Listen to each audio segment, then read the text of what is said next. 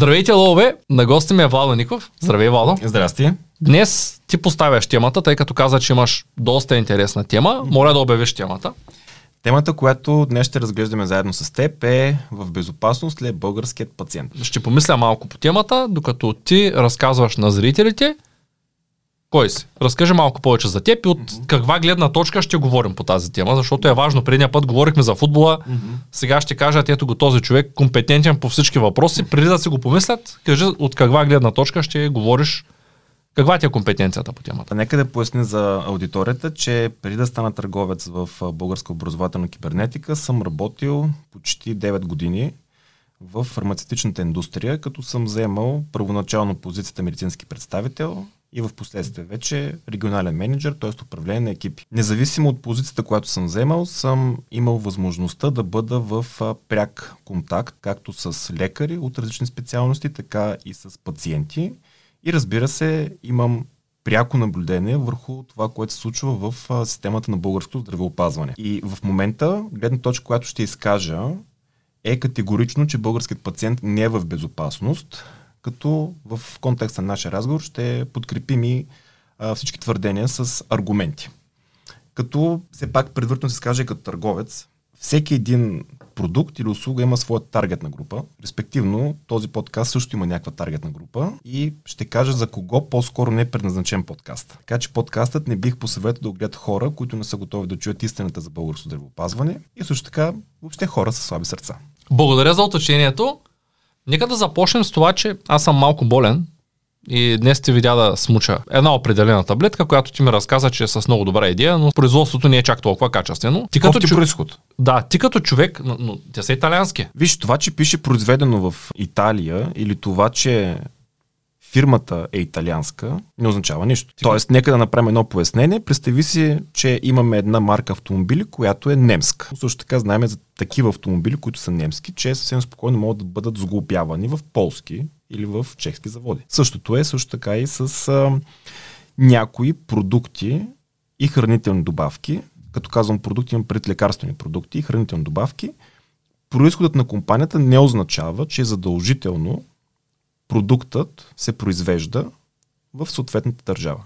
Това означава ли, че ти като такъв търговец, човек в тази структура, си наясно за голямата част от продуктите, кой откъде идва, с какво качество е, къде се произвежда. Тоест, трябвало ли е, свързано ли е било с работата ти да са наясно или по-скоро си чувал това, онова? Реално, а, всеки един, който държи да работи леги артис, както се казва своята работа, той е длъжен да познава абсолютно детайлно происхода на медикаменти, които компанията предлага, да е наясно с производствения път и има нещо, което е много важно. Аз в предишния подкаст споменах, че фармаиндустрията е един високо конкурентен бранш. И за да бъдеш успешен в този бранш, е необходимо не само да имаш компетенция по отношение на своите продукти, но също така по отношение и на конкурентните продукти. От гледна точка на етичния подход, винаги, когато сме провеждали срещи с а, лекари, фармацевти, не се говори за конкурентният продукт, тъй като добрият търговец а, осъществява продажба, директна или индиректна, на база на своите умения и на база на добавената стоеност, която неговият продукт има, а не на база на негативите на конкурентния продукт. Но все пак а, сме доста наясно един за друг в фармацевтичната индустрия, кой какво прави, как го прави и от а, също така от медийна гледна точка през 2018 година, посредствено преди COVID-пандемията, имаше един случай, който беше доста нашумял. Той беше излучен по националните медии и беше свързан с изтеглянето на един медикамент, който се използваше за лечение на артериална хипертония. Това беше медикамент, който използваха а, стотици хиляди, по-скоро десетки хиляди а, пациенти в България, като причината за неговото изтегляне беше, че е установено при лабораторни анализи наличието на субстанция, която е потенциално канцерогенна. Така че а, има неща, които са обявени публично, има и такива, за които не се казва, но това не означава, че те не се случват. И ние си ги знаем вътре в бранша. Клиентите, пациентите в случая, пациентите или клиентите на този вид бизнес, те страдат. Може би е добре да уточним, че има качествени продукти и не толкова качествени продукти. И един от сериозните проблеми, с който сме се сблъсквали на пазара фармацевтичния, това е как а, да дефинираме първо качествен продукт И второто нещо, което е как днес на качествените продукти да стигнат до българския пациент. Защото има закони, които регулират достъпът на лекарствени продукти и хранителни добавки на българския пазар, но този закон може да бъде заобиколен. Как един пациент успява да се ориентира кой е по-добрият продукт за него? Това е една от причините, заради които българският пациент не е в безопасност. Тъй като в а, момента пациентът получава информацията за един продукт основно от интернет като от различни сайтове проверява обратната връзка от потребители, които вече са използвали съответният продукт. Това обаче е изключително субективно, тъй като пациентската гледна точка по-скоро е свързана с това, доколко медикаментът е повлиял или не е повлиял. Истината обаче е, че медикаментът може да повлияе дадена клиника или да не го повлияе по различни причини. А, и тук вече идва разминаването, че дали хапчето работи или хапчето не работи е различно от происхода на, на хапчето и неговото качество. Така че а, в конкретната ситуация, за да знае пациентът наистина дали а, медикаментът или хранителната добавка, които планира да употреби или са му назначени за употреба, най-хубавото нещо, което може да направи е да събере информация за компанията, която го произвежда. Да види по какъв начин тази компания е сертифицирана и също така да види от колко години оперира на съответните пазари. Аз винаги съм казвал, въпреки че съм работил и в българска компания с много високо качество на производствения процес, а винаги съм казвал, че международните компании, около 4-5 основно, ако визираме, например, а, сферата на сърдечно-съдовите заболявания, това са компаниите, които могат да предоставят наистина качествени продукти. Оттам на сет има други играчи на пазара, но те по-скоро разводняват пазара по отношение на цената. Качеството не е нещо, което могат да се похвалят. Аз като, като един клиент на фарма индустрията, като един пациент, да. трябва да хвърлям боб дали едно нещо е добре. Надявам трябва. се, като го купя да е окей. Okay. Да, в момента се случва това. Въпросът е, че хората трябва да предприемат стъпки в посока да придобиват информация и знания за продуктите, които консумират. Това е също както консултираме нашите клиенти по отношение на финансите, по отношение на инвестициите. Преди да се предприеме някаква крачка, нека клиента да се информира и да се образова. Също и по отношение на здравето. И мисля, че е много важно, ако човек иска да вземе правилните финансови решения, той да бъде преди всичко здрав. За целта, пак казвам, нека да се информира и да се образова, вместо да а, чака на случайността. Можеш да дадеш някакви съвети на хората, които искат да, да се позаинтересуват, откъде да започнат. Ето аз искам да си купя някакъв продукт, обикновено отивам на лекар, лекар има практиката да изписва определени медикаменти на базата на определени причини. Понякога тези причини не са, не е много сигурно дали са обективни или са по-скоро повлияни от това, че тя работи конкретно, конкретния медик работи конкретно с договор към някакъв производител на лекарства – много често виждам един печат, на който пише не за мен, което за мен автоматично означава, че тъй като аз съм клиент и като клиент не мога да бъда сигурен дали тялото прави разлика между витамин С в таблетка, витамин С на прах и витамин С в лимон. За тялото в повечето случаи без значение витамин, още повече витамин С къде е произведен и кой го е сложил в кутийката. Според мен 100 мг витамин С ако са качествено произведени, няма значение дали са произведени от австрийска компания или от немска компания. И не мога да си обясня защо, при положение, че съставката, която на мен ми трябва да, да речем, давам просто пример, е 100 мг витамин С, защо трябва да е конкретно към конкретен производител? Защо пък да не е към друг производител? На мен ми трябва 100 мг витамин С на таблетка. Защо трябва да обикалям 5 аптеки, mm-hmm. за да намеря конкретния, да кажем, антибиотик, който е, да кажем, 500, а, към конкретния производител, че то може да бъде произведено от пет различни производителя и да е и, и, и петте случая да бъде 500 мг и да е това, което ми трябва. Защо трябва да има не за мене? То, то е печат, какво означава там? Да. да. Да почнем от там. Лекаря ми ги изписва и даже той ми казва, ще вземеш каквото ти казвам. Най-доброто е това. Това с а, незаменяй и лекарската преценка по отношение на продукта, който е назначен за съответната патология, е другата причина, заради която пациентът не винаги е в безопасност. Хубаво е да, да не генерализираме и да уточним, че има много хора, които съвестно си вършат своята работа, като на първо място за тях е здравето на пациента, както и правилният терапевтичен избор, но също така практиката познава и взаимоотношения между физически лица и корпоративни единици, които по-скоро водят до решения, които не са свързани с здравето на пациента. Оттам идва и печата не заменя. Сега, в много европейски страни на пациентът не се изписва продукт с търговско наименование, а се изписва активната субстанция или молекулата. Тоест, антибиотикът, който ти го спомена, това е вид група антибиотици, които най-често се използват за лечение на инфекции на урогениталния тракт, като активното вещество е това, което се изписва на рецепта в европейските страни. В България все още е прията практиката лекарят да изписва търговското наименование, което съдържа тази молекула. Като респективно пазарът може да предлага 5, 6, 7, 8, 9, 10 разновидности от една и съща молекула с различни търговски наименования.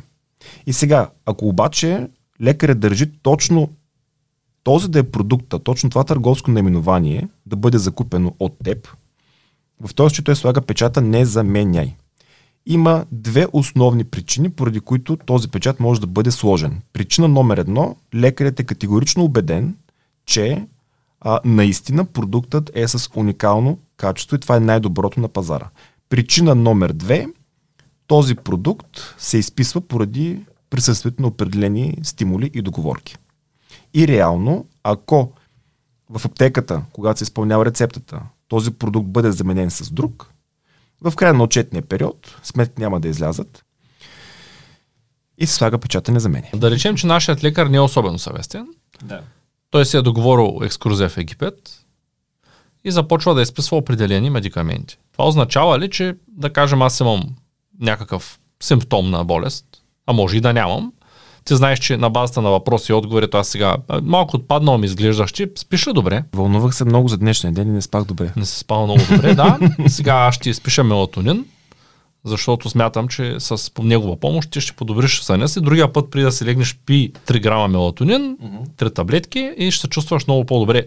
Още повече, че ти си пътувал, а мелатонина помага и когато хората пътуват. Няма значение, че говорим за пътуване между континентите, с смяна на климатичните условия и на времевата зона, но аз като един човек, който да кажем в момента търся проблем, намирам един такъв проблем и ти го изписвам и ти прасвам един печат, не за мен. Това, това знам, че е много лоша практика, но възможно е според теб лекарите понякога да си измислят болести, т.е.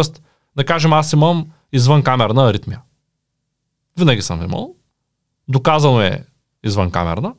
Имам пролапс на сърдечната клапа, там на мистрална клапа, който е по-скоро козметичен дефект, защото няма... Това козметичен дефект е свързан с задъхване, когато правиш по-динамична натоварване. Но тъй като никога съм нямал задъхване, по-скоро е козметичния проблем. Да. Защото до сега, ако не съм разбрал, че имам пролапс по друг начин, най-вероятно е само козметичен да. за щастие. Да. Но винаги, когато отида на някакъв лекар, той може да прецени, че имам аритмия, и мога да взема, да кажем, мента глоки валериан, с което да я контролирам и да ми прасне една бележка, не за мен и с на определен производител. Това нещо според теб практикува ли се и често ли е срещано в практиката или т.е.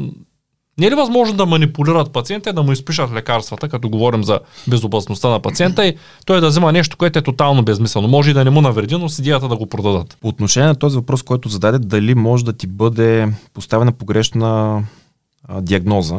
Да. А, може да ти бъде поставена неправилната диагноза. Нека така да го кажем. Неправилната диагноза, т.е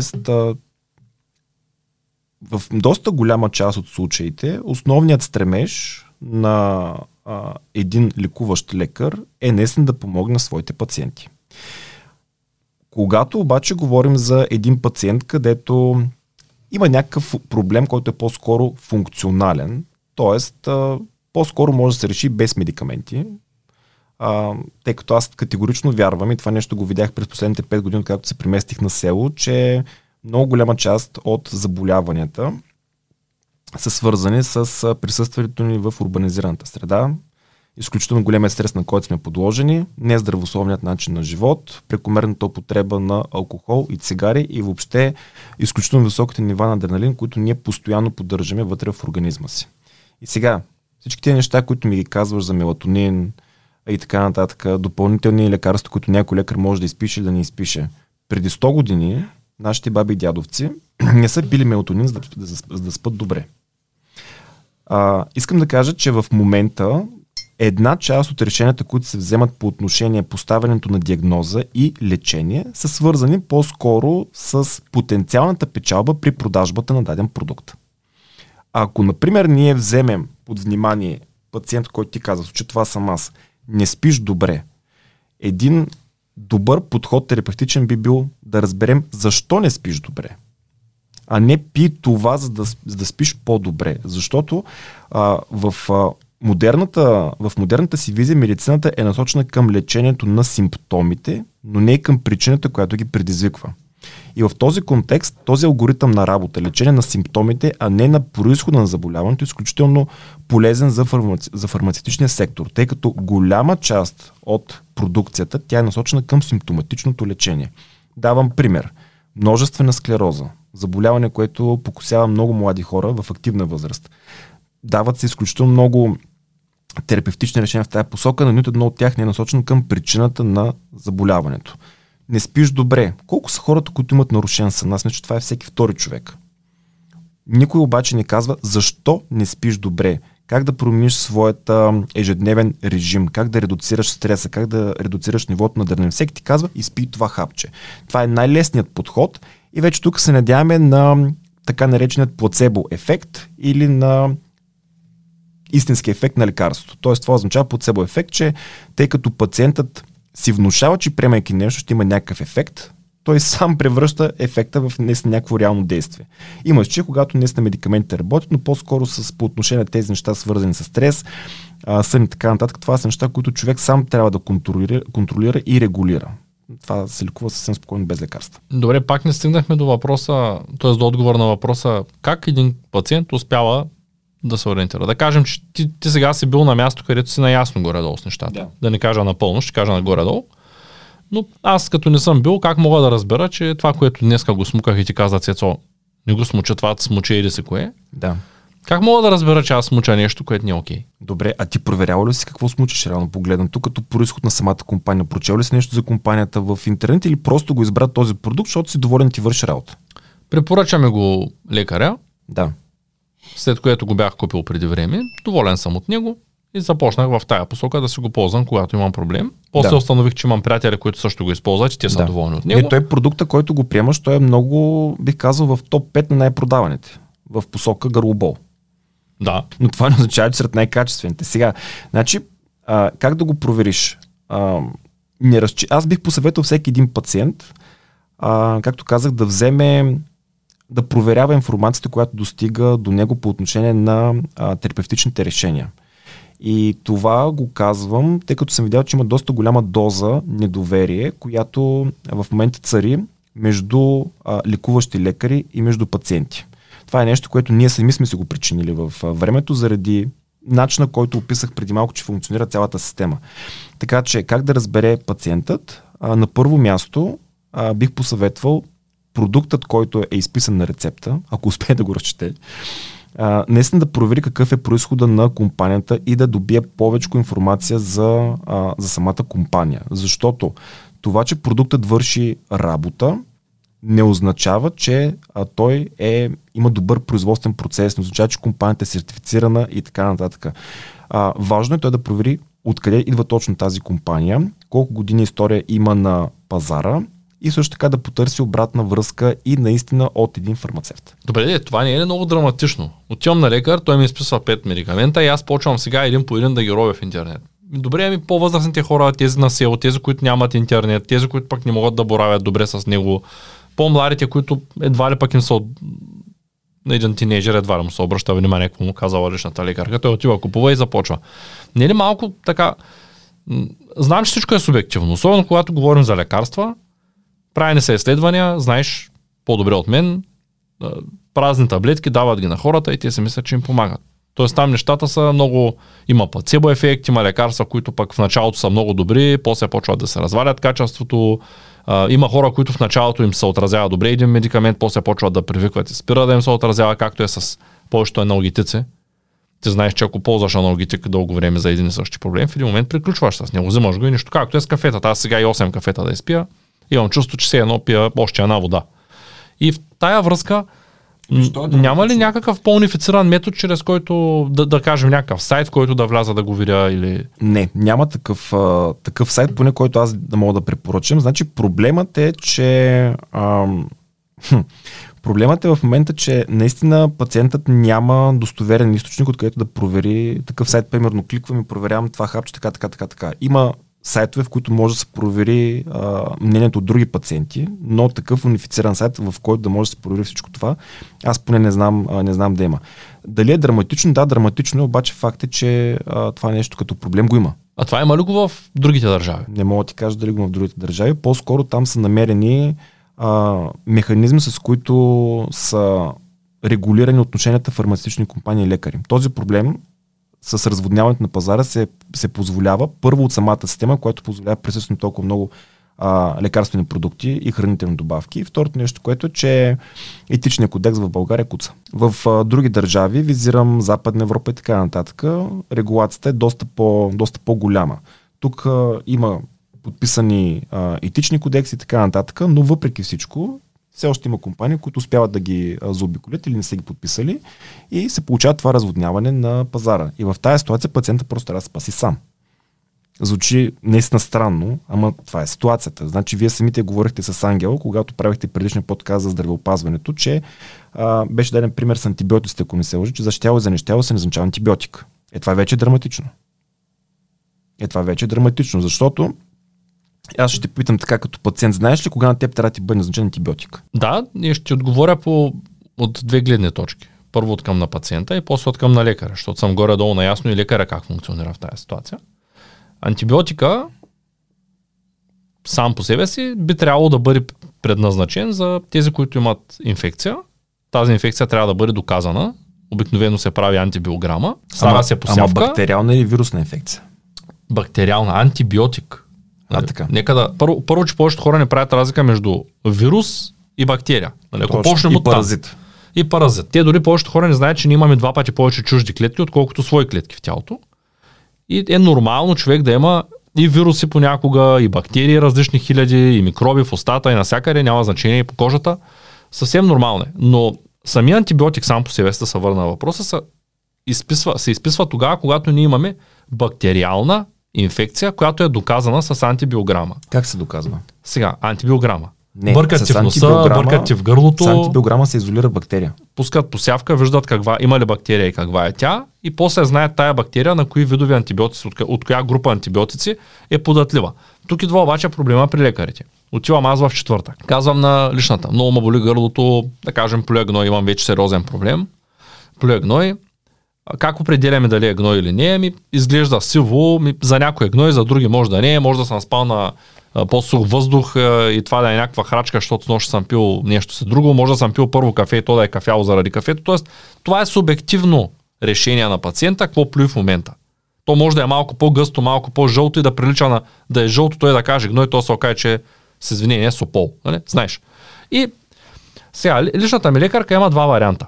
Като ме прегледа, ако изглежда много обложен езика ми и гърлото ми изглежда с налепи и така нататък, вариант номер едно да ми изпише два медикамента, които да редувам да ги смуча, някакво нестероидно противовъзпалително, чайове, витамини, там каквото прецени тя като лекар и да ми каже, Цецо, ако до понеделник не се оправиш, ала пак.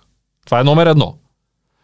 А втория вариант, всъщност те са три. Втория вариант е да ми изпише един антибиотик от тия яките новите, широко спектърните, който да е сигурна, че аз до понеделник ще цъфна. Всичко ще е наред. Защото след 5 дена антибиотик няма човек да, не се оправи от такива начални стадии на силна инфекция.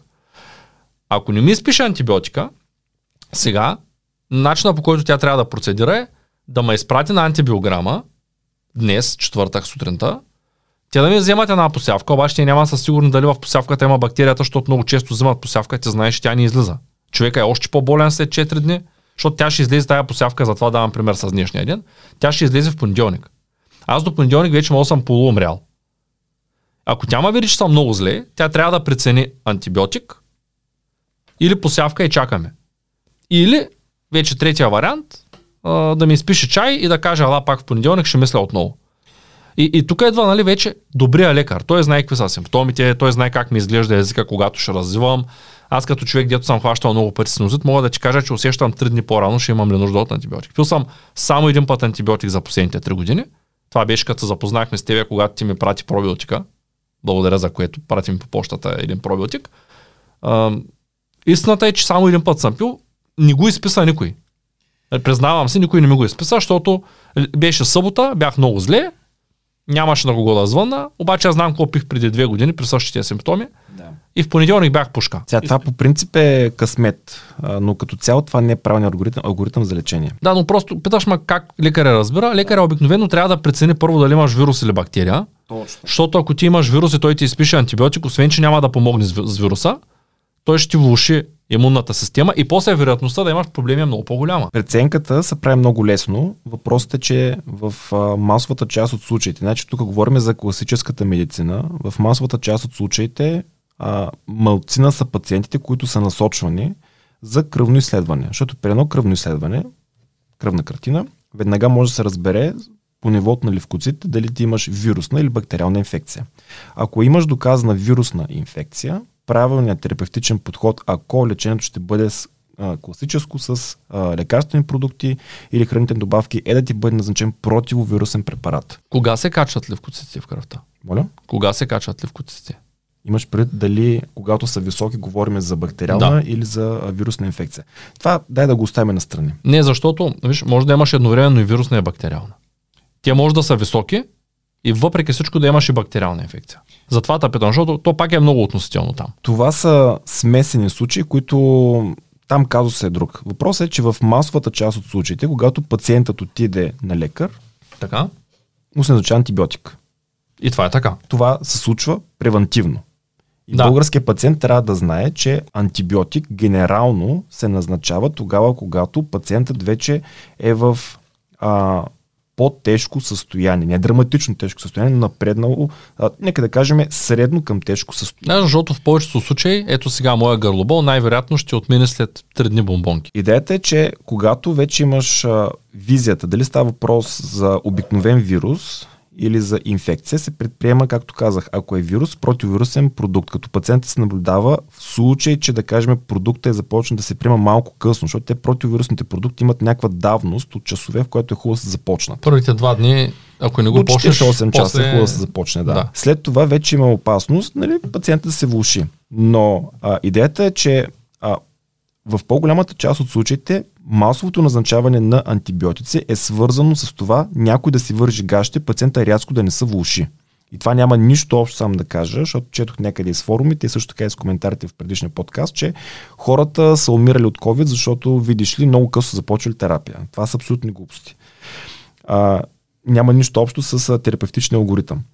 А, идеята е, че в момента, когато говорим за един класически вирус или за една а, така да кажем, бактериална инфекция, която не е толкова а, страшна, някакво неизвестно заболяване, хубаво е да оставим организма сам да се справи по естествен път с имунните си а, способности. А не от самото начало да се бомбардира пациента, особено ако е дете, с антибиотик, защото не знам дали си гледал, че през 2300 година се очаква да пристигне една супербактерия, която да сложи край на човечеството. Тарарара. Много драматично звучи. Да, това го има в а, някъде в интернет, а, беше публикувано и във Фейсбук, включително го звучах, ще дойдат супербактерии, които през 2300 година ще, ще унищожат човечеството. Вярваш ли в това нещо? Абсолютно не. Няма такова нещо като супербактерия. Причината е, няма никаква супербактерия. Причината е, че когато пациентите приемат системно антибиотик, и примерно ти каза някакъв антибиотик, ти го пиеш и сам каза, аз знам, че той ми действа. Обаче ти не знаеш точно дали бактерията, която приемаш, не е резистентна точно към този антибиотик. Да, да, идва момента, в който тя и да не е, ще придобие резистентност и всичко ще приключи с тази бактерия. И в момента пациентите, които вече имат някаква форма на резистентност към определен антибиотик, ги минаваме на друга група. Защото ние задължено трябва да изпишем антибиотики, не оставяме имунната система на организма да се справи с проблема. Така че, бухаме пациенти с антибиотик, първа, втора, трета, четвърта, пета група и в един момент един пациент, който с години си приема антибиотика, като витамин С, както ти обичаш да казваш, той развива резистентност към по-голямата част от антибиотиците. Минава време и проблемът в фармаиндустрията в момента е, че от 30 години няма нова молекула. Ти каза новите модерните антибиотици. А модерни антибиотици няма, всичко е старо. От 30 години няма нова молекула. И което е парадоксално, защото има измислени нови лекарства, антикоагуланти, антиагреганти, всякакви лекарства, обаче няма измислен нов антибиотик. И проблемът, който в момента ние бавно, ама сигурно си вървим към него, е факта, че ние се бухаме с антибиотици, всички си развиваме антибиотичната резистентност и след около 7, 8, 10 години, когато ние наистина сме в тежко състояние, трябва да пием антибиотик, бактериите, които се шават вътре в тебе, те ще имат изградени механизми срещу този антибиотик. И ето ги супербактериите, за които така го изпростяха в интернет, че супербактерии ще дойдат. Всъщност супербактерии, те са вече в нас. И в момента това, което те правят, е да се изграждат защита срещу антибиотиците. Заради а, прекомерната им употреба. Благодаря за този изчерпателен отговор. Аз съм се записал обаче тук различни, различни въпроси по време на разговора. Взех да се структурирам нещата. Какво ще ми кажеш за, за болниците като, като оборудване? Тъй като ти като един търговец на медикаменти, най-вероятно си продавал и на болници. Нямах достъп до болничен пазар, т.е. не съм продавал на болници лекарства. Работил съм в болници с лекари, които са назначавали вътре в болничното звено, терапия, но директно към болницата аз не съм имал а, продажби. Тези продажби те се извършват а, чрез а, търгове от определени служители на фармакомпаниите, чрез търгове. Какво ще ми кажеш за апаратурата в болниците или по-скоро вие не сте се занимали с апаратура? Защото Имам виждам, че е доста стара. Реално погледнато, добрият представител следва да познава апаратурата, с която съответният лекар-специалист работи или не работи. Защото много често медикаментозната терапия върви ръка за ръка с ам, една оперативна процедура. Тоест, медикаментозна терапия може да бъде назначена преди дадена оперативна интервенция, която се завършва с апаратура или след нея. И затова човек е хубаво да познава и оборудването. Ами, нещата са 50 на 50. Това какво означава? Че имаме болници и вътре в самите болници, клиники или отделения, които са много добре оборудвани. Респективно има и такива болници, които вече са буквално неизчезвани до градската карта. Сега, ако например разгледаме град София, там ще видим много висока конкуренция между отделните болници, изключително висока конкуренция между отделните клиники. А, и вътре, реално, а, над преварата я печелят хората, които покриват, а, нека да кажа, три основни характеристики. Тези, които имат най-добрата апаратура, тези, които са хабилитирани лица, т.е. професори, доценти и това са хора, които имат много голяма експертиза в лечението на дадена болест. И трето нещо, което това е чисто подхода към клиента или пациента, зависи как ще гледаме на него. А, така че а, не знам дали се забелязва, че в момента от провинцията масово се наблюдава централизиране на повечето а, лечения, които трябва да се случат оперативно. Тоест от Руса се ходи към Плевен, от Плевен се ходи към София, от Велико Търново се ходи към София, Хасково, Ямбол, Благоевград. Значи периферията като цяло вехтява от към апаратура и също така от към специалисти. Има дефицит на специалисти. И в момента се получава такава концентрация в големите областни центрове, да имаме функциониращи болници, които са много добре оборудвани съответната апаратура. Добре, в тази връзка с специалистите, мислиш ли, че може да се направи нещо по въпроса? С а, кое? С липсата на кадри. С липсата на кадри? Да. Това е много хубав въпрос, защото в момента повечето специалности са вече изчезващи. Имаше една такава прогноза, която бях чел някъде, че след около 5-6 години ние ще трябва да си внасяме лекари от чужбина по начина по който си внасяме месо. Защото ние в момента не произвеждаме достатъчно кадри. Ако погледнеш средната възраст на общо практикуващите лекари, ще видиш, че това е една гилдия, която вече в момента изнемогва.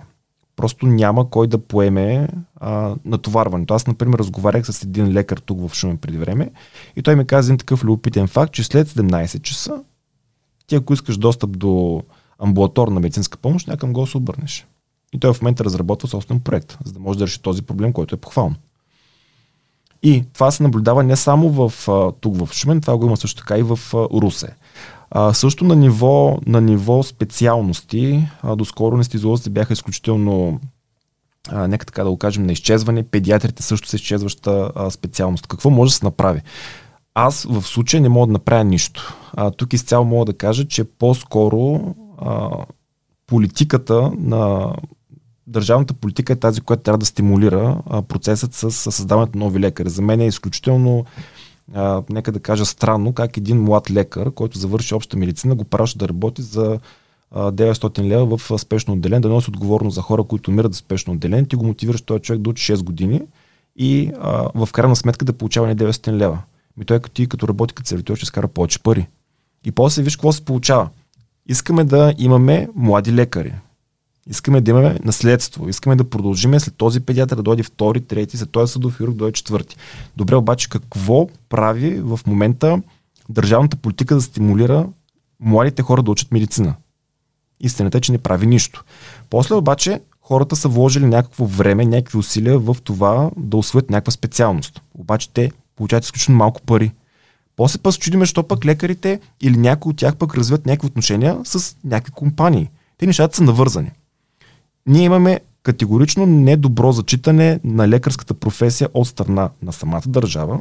От тук нататък някои от тях решават а, по страничен начин да си докарат допълнителни приходи, което пък разводнява е тая част, която е вече свързана с изписването на а, медикаменти. И от всичко това стара да в крайна сметка ти, аз, нашите роднини, приятели, близки, защото ние сме пациенти. Това е добре да го отбележим.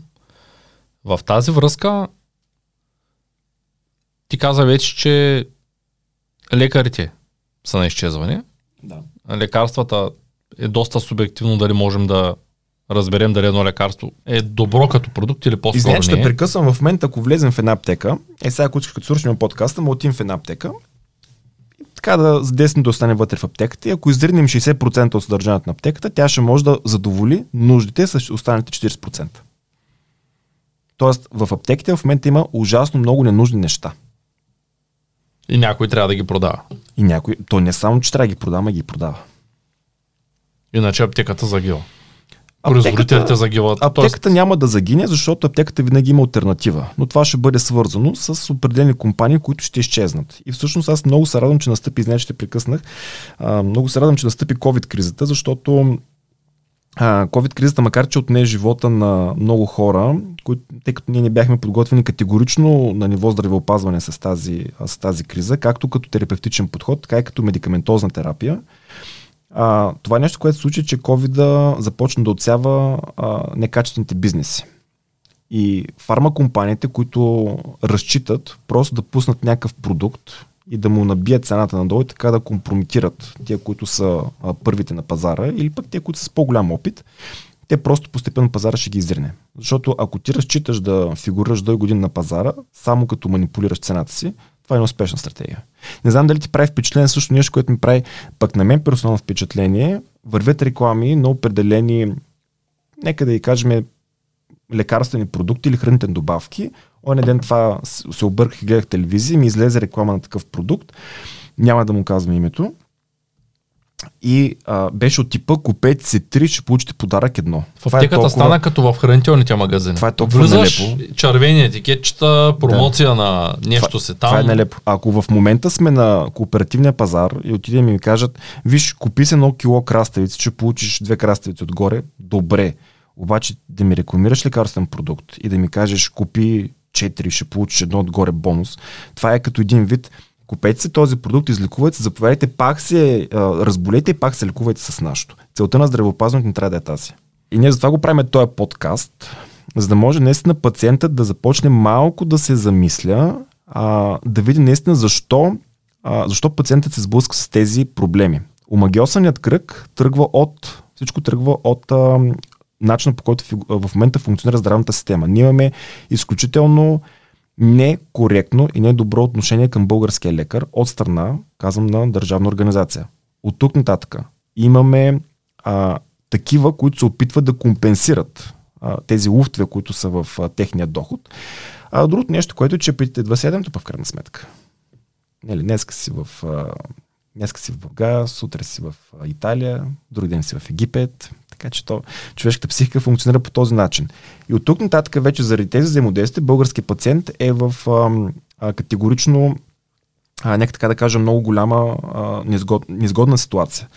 А, и много съм си мислил какво е решението, защото ние в момента хубаво го на, начертахме като това. Това като ще я ти проблем. кажа, ние го казахме, обаче нищо Не не, даваме можем да направим нито с липсата Да. на кадри, нито с некачествените лекарства, нито с лошите практики на лекарите. Ние не можем да променим нещата. Сега, има аз много съм си мислил кога това нещо ще приключи. То рано или късно ще приключи, защото това е един балон, който той се надува, надува, надува, надува и рано или късно той ще се пръсне. Въпросът е, докато се пръсне, още колко недоволни пациента ще имаме, още колко а, неправилно диагностицирани, неправилно ликувани хора ще имаме, до кога ще продължават спекулациите на фармапазара и така нататък.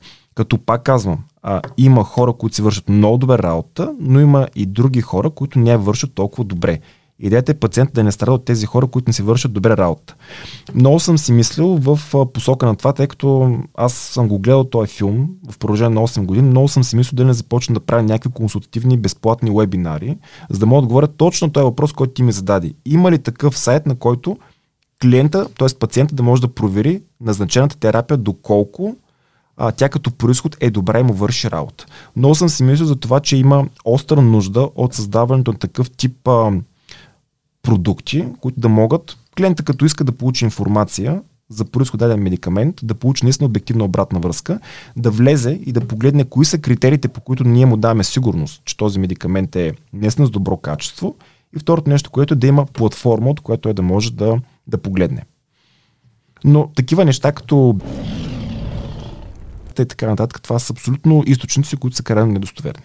Та, истината е, че на този етап аз не виждам ясно решение за а, българския пациент, точно как да се а, случи така, че да бъде а, доста по-сигурен по отношение на това, което му се, а, което му се случи. Но мисля, че една от хубавите първи крачки е човек да знае какъв е алгоритъма и защо се намира в стояството, в което е попаднал в момента. Да, аз съм намерил решение за себе си. Мисля, че много хора могат да го последват. И то е превенцията на заболяванията. Като започнем от там, че се старая да имам както ти казах в началото на разговора, старая се да имам връзка с природата, да се храня с по-честа храна, да използвам чрез въздух, да правя определени техники. Тук с Ангел често говорим за Вимхов. Препоръчвам на всеки да погледне Ти между другото, знаеш колко години е Вимхов? Сигурно на 70. На 63 години го гледах, че си отпразнува рождения ден в 63 минутен престой в бъчва след. Да, и? Не е пил антибиотик. Нищо му не. И е много по-добре физически от нас. Сигурен съм в това. Аз съм убеден, че никой от познават, от хората, които ни гледат, почти никой да кажем, не може да изкара режима, който той успява да, да направи дневния. Той е брутален. Аз гледах и ни две момчета, които ги навря. Първо ги кара да тренират, после, после ги навря в студена и вода. после сауната. Да. Живи те излязаха като... от тук нагоре бяха бели, надолу бяха червени, защото все да. пак от минус на... Не знам доколко е полезно и това, тъй като говорим за абсолютен, абсолютно екстремни условия и както знаем все пак, всяко нещо, което е в крайна точка, в екстремно крайна точка, не е полезно за организма. Може би това е вредно, но със сигурност, ако се замислим малко повече върху това, как да намаляме стреса, как да регулираме хормоните, как да се храним правилно, оттам ще започнем да подобряваме и съня си. Със сигурност това в дългосрочен план ще се отрази много по-добре здравословно. И другото, което е много важно, според мен е човек да търси и альтернативни методи за лечение.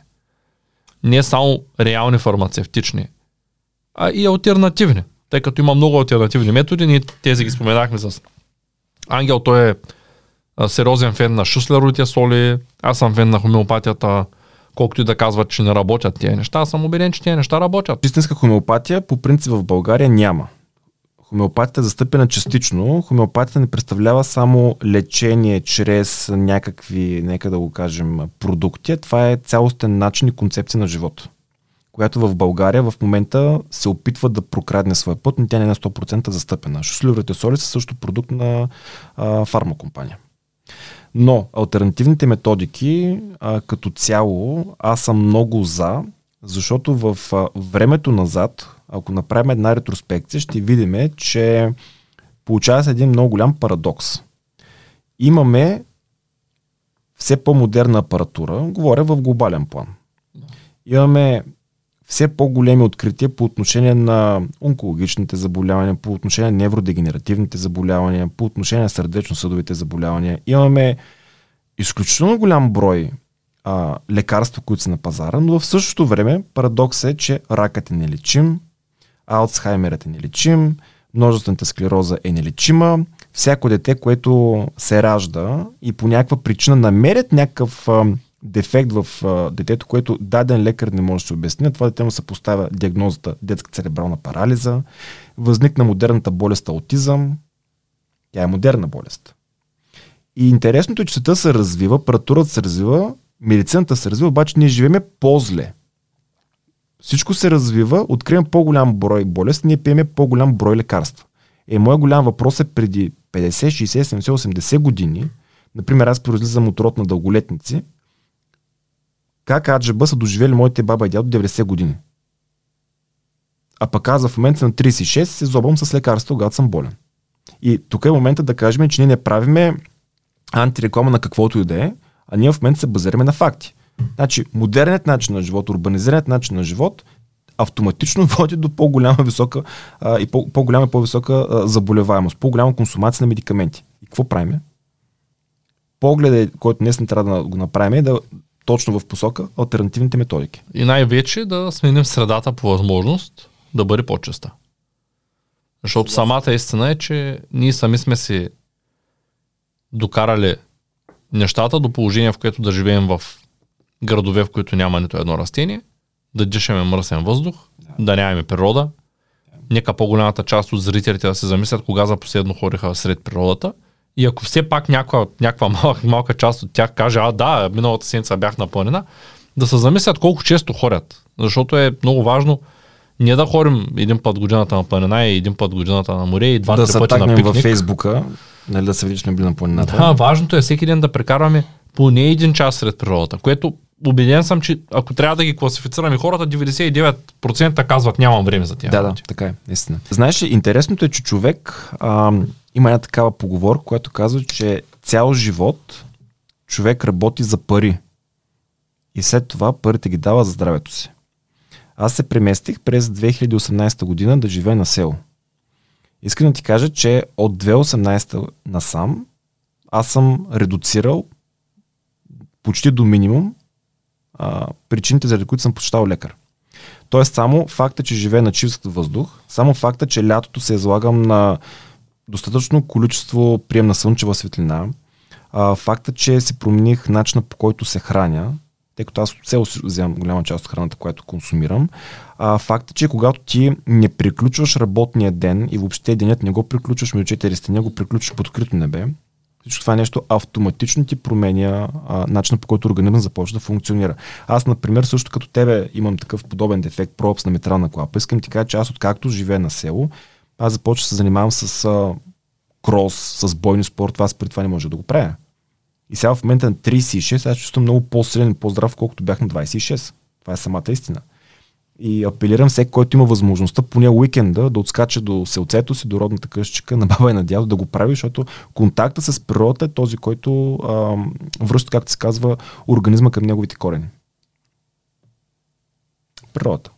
Благодаря ти много за гостуването. Надявам се да дойдеш отново. Ако ме поканиш. Ще ти поканя. И аз ти благодаря за поканата и всички наши клиенти, които а, имат въпроси по отношение на а, здравето си, по отношение на, нека така да кажа, някакви терапевтични подходи, които биха искали да дискутират, съвсем спокойно могат да се свържат с нас, поема ангажимента, каквото мога да помогна и на колегите от екипа и на техните клиенти. Благодаря ти.